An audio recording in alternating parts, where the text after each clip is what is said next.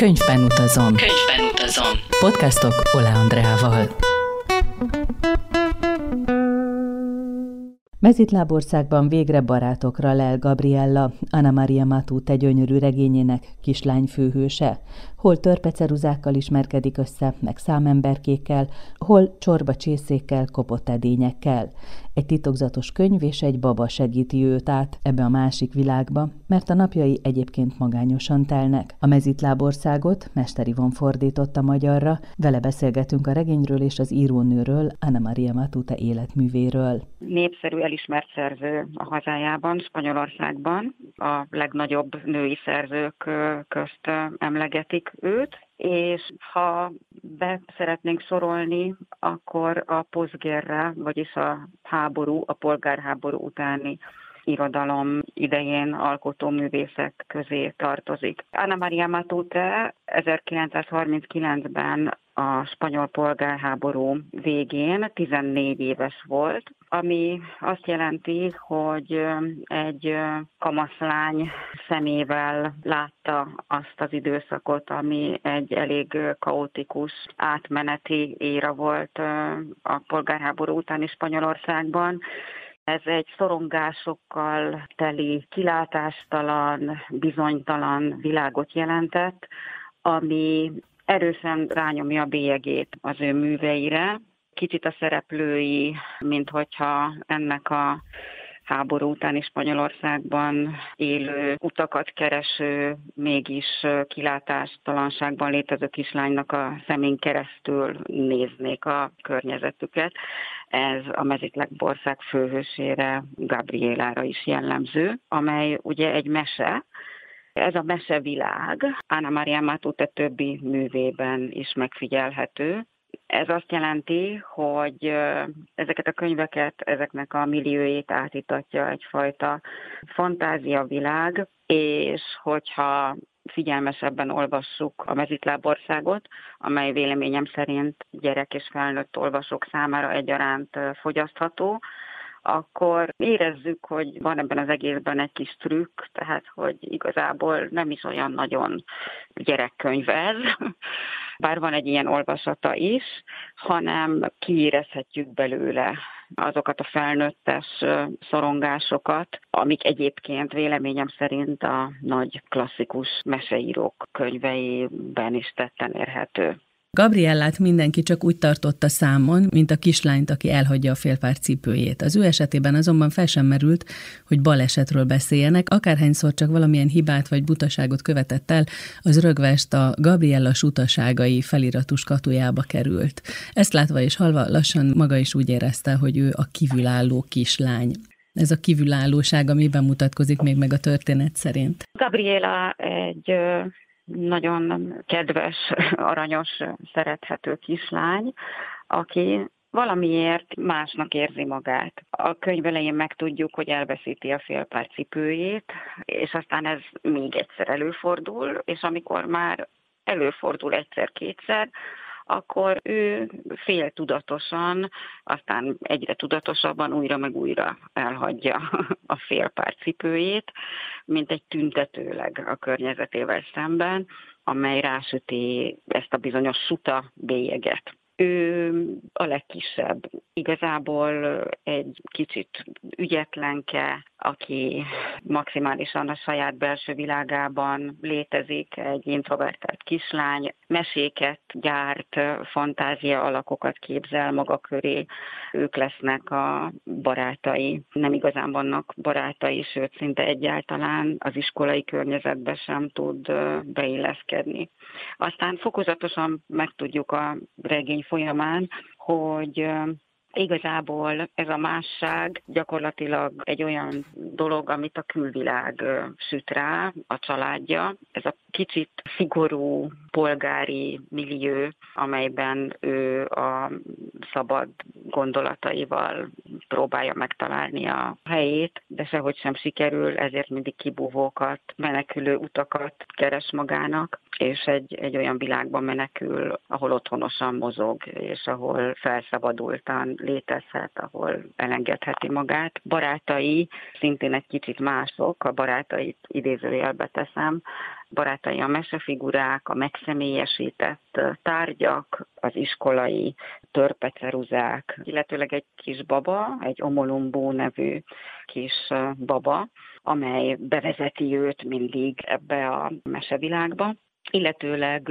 különböző megviselt, töredezett, repedezett konyhai tárgyak. Tomásával, a házvezetőnővel szívesen időzik a konyhában, ahol a kredencben hátra csúszott, elzárt, különböző levitézlett, fedő nélküli cukortartókkal, fületlen bögrékkel, megviselt, foltos, ütött-kopott lábasokkal cimborál Gabriela. Két rétegben látjuk az ő életét, mert egyrészt van egy ilyen nagyon tehetős polgári család, egy, egy szép ház, ahol szép ékszereket próbálgatnak a nővérei az anyukája szobájában, tehát hogy minden nagyon mutatós és dekoratív, és aztán vannak ezek a kopott régi levetett, raktárakba ide-oda elrakott holmik, amiket nem dobnak ki, de hát ugye nem is használnak már, és ezek között találja meg egyrészt a régi történeteket ez a kislány, másrészt pedig a helyét lényegében. Tehát, hogy ők ugyanúgy el vannak dobva, úgy ki vannak rekesztve, mint ő úgy érezheti.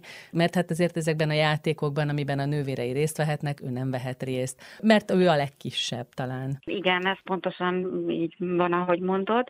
Az ember közben elkezd azon gondolkozni, hogy vajon mikor játszódik ez a történet. Igazság szerint bármikor játszódhat egy egyetemes érvényű történet, de azért olykor találunk olyan visszautalásokat, amelyek valóban így a 40-es évekre utalhatnak, tehát egyértelműen Anna Maria Matute fiatal korára, 30-as, 40-es évekre, de azért ezek csak ilyen lehelletnyi finom utalások, amiből következtetünk igazság szerint egy időtlen történetről van szó. Mindent az ő kislány nézőpontjából látunk, a felnőtteket, az ő viselkedésüket, vagy pedig ezeknek a megszólaló tárgyaknak a nézőpontjából. Tehát az elkopott serpenyő, meg a kiszuperált ezüst kiskanál, akinek nincsen párja, ő mesél arról, hogy mi minden történt ebben a házban, hogyan éltek itt az emberek. Valós felnőtt nézőpontot nem nagyon látunk. Igen, nagyon izgalmas izgalmas, és talán egy kicsit rásegít ennek az elbeszélői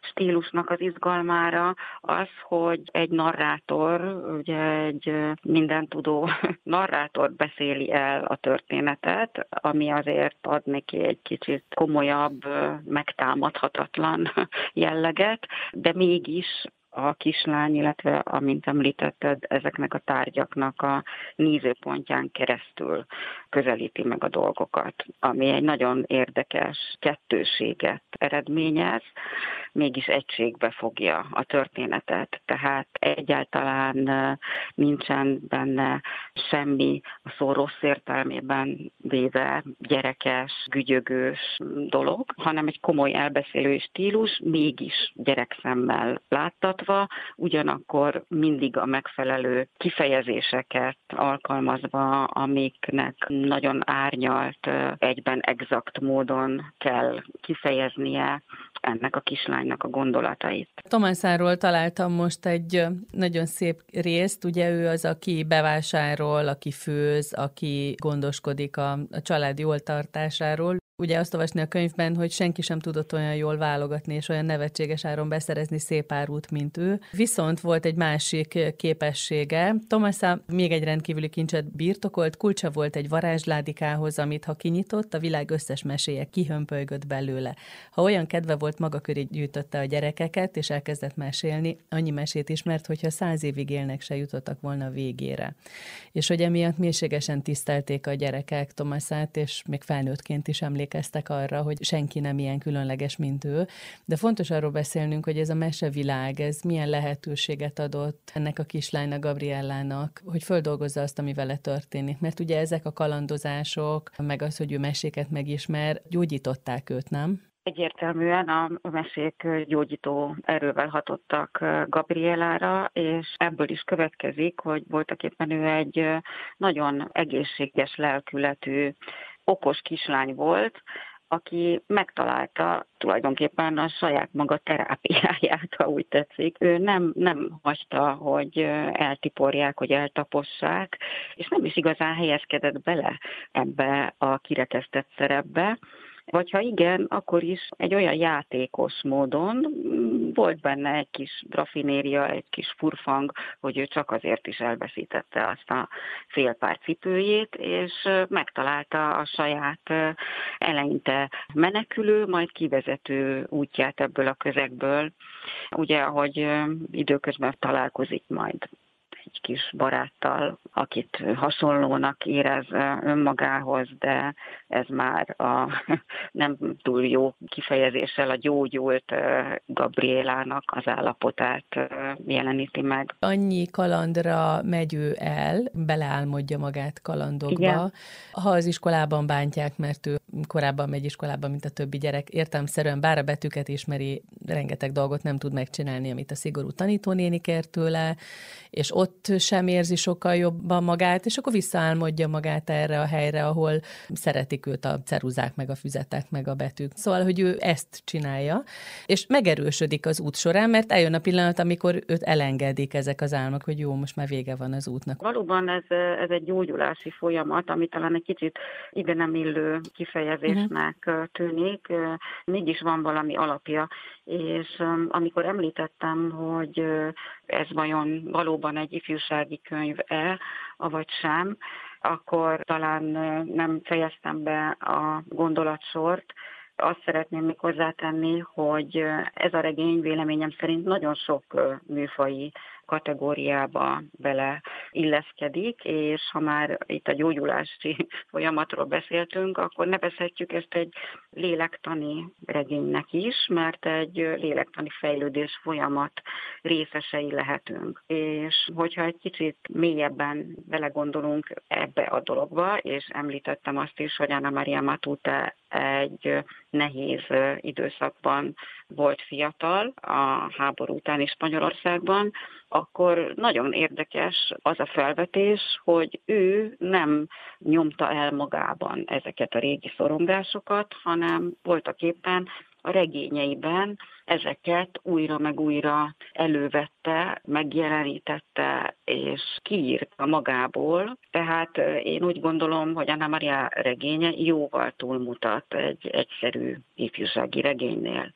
Ha mesének nevezzük, akkor merem állítani, hogy a klasszikus mesékkel betegszik, amelyekben szintén bújtatottan nagyon sok felnőtteknek szóló mondani való is meghúzódik, illetőleg nevezhetjük akár egzisztencialista könyvnek is, hogyha nagyon szigorúan beszeretnénk sorolni valahová, illetőleg a meseszerűsége mellett feltétlenül kiemelném a szürrealizmusba hajlását ennek a könyvnek, illetőleg azt a bizonyos csodás valószerűségét, ami a hispán irodalomra talán egy kicsit túlságosan is általánosítva, de mégis úgy érzem, hogy jellemző, én lépten nyomon felfedezem ezt nem csak az igadalomban, hanem a hispán tehát most úgy spanyolországi, mint latinamerikai irodalom, képzőművészet, nem utolsó sorban film világában is. Ez az egyszerre valóság, egyszerre álom, csodás valóság, mágikus realizmus, ugye ezt előszeretettel alkalmazták a 60-as évek latinamerikai szerzői esetében. Én azt hiszem, hogy Anna Maria Matute könyvében is tetten érhető ez a világ. Van ebben egy nagy túra ebben a regényben. A család egyszer csak fölkerekedik, őt hátrahagyva a házban, elmegy egy túrára, amit olyan, mintha senki nem akarna. Szóval, hogy nagyon sok mindent megtudunk szerintem itt ennek a túrának a leírásából, arról, amit addig lehet, hogy nem értettünk, hogy miért is érzi magát egyébként ebben a viszonylag jó hangulatú, vagy hát olyan teljesen átlagos családban ez a kislány. Tehát, hogy így nagyon van rájuk ez a kirándulás. Igen, ez a kirándulás kirándulás nagyon a családjára, amely tőle elég idegen. Igazándiból nem is tudunk meg túl sokat a családtagjairól. Egyébként megjegyzem, itt is vannak személyes párhuzamok. Úgy tudom, hogy ugye az édesapa sosincs jelen, Anna Maria Matute apja is sokat utazott, ő is kapott tőle egy kis fekete babát, amelyik valószínűleg az omolombú alakja, ha mondhatjuk ezt egy babáról, erre vezethető vissza.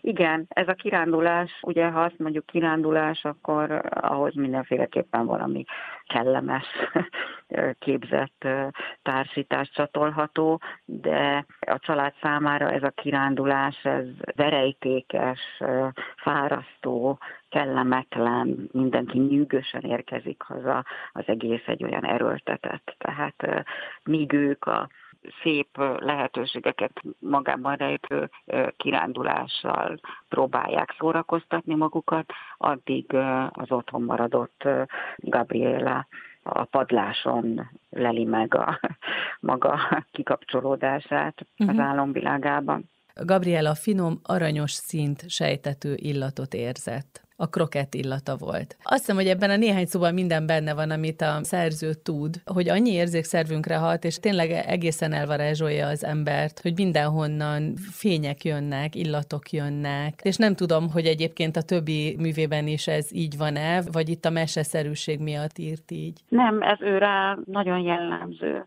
Az ízek, a szagok megjelenítése, ami azt hiszem, hogy talán egy író részéről a, legnagyobb adottság, hogy ezeket az árnyalatokat, amelyek, amit te is említetted, különböző érzékszervünkre ható dolgoknak az egészen konkrét, találó, pontos megjelenítése, leírása, ez egyértelműen meghatározza Anna Maria Matute írói stílusát, és nem csak erre a regényre jellemző, hanem a többi művére is, amelyeket sajnos a magyar olvasó nem ismerhetett meg.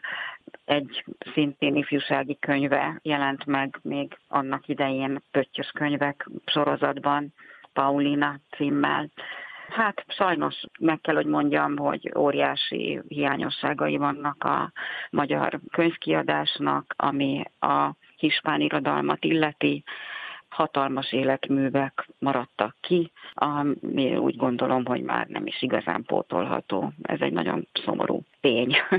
Szerencsére a Tipotex kiadó megjelentette ezt a könyvet. Anna Maria Matute 2011-ben megkapta a Cervantes díjat, ami a spanyol nyelvű irodalom legrangosabb irodalmi kitüntetése, amelyet valóban megérdemelt, mert az élet és a rendszer, amelyben létezett, elég mostohán bánt vele. Igazság szerint annak ellenére, hogy a könyveiben nyíltan nem jelenik meg semmiféle kritika a Franco rezsimre vonatkozólag, mégis a mellőzött írók közé tartozott, tehát valamiféleképpen egy ilyen bújtatottan veszélyes írónak számított, tehát nem igazán illeszkedett bele a kánonba, illetőleg 1949-ben, tehát jóval korábban felterjesztették a szintén rangos Prémio Nadal díjra, de ezt a cenzúra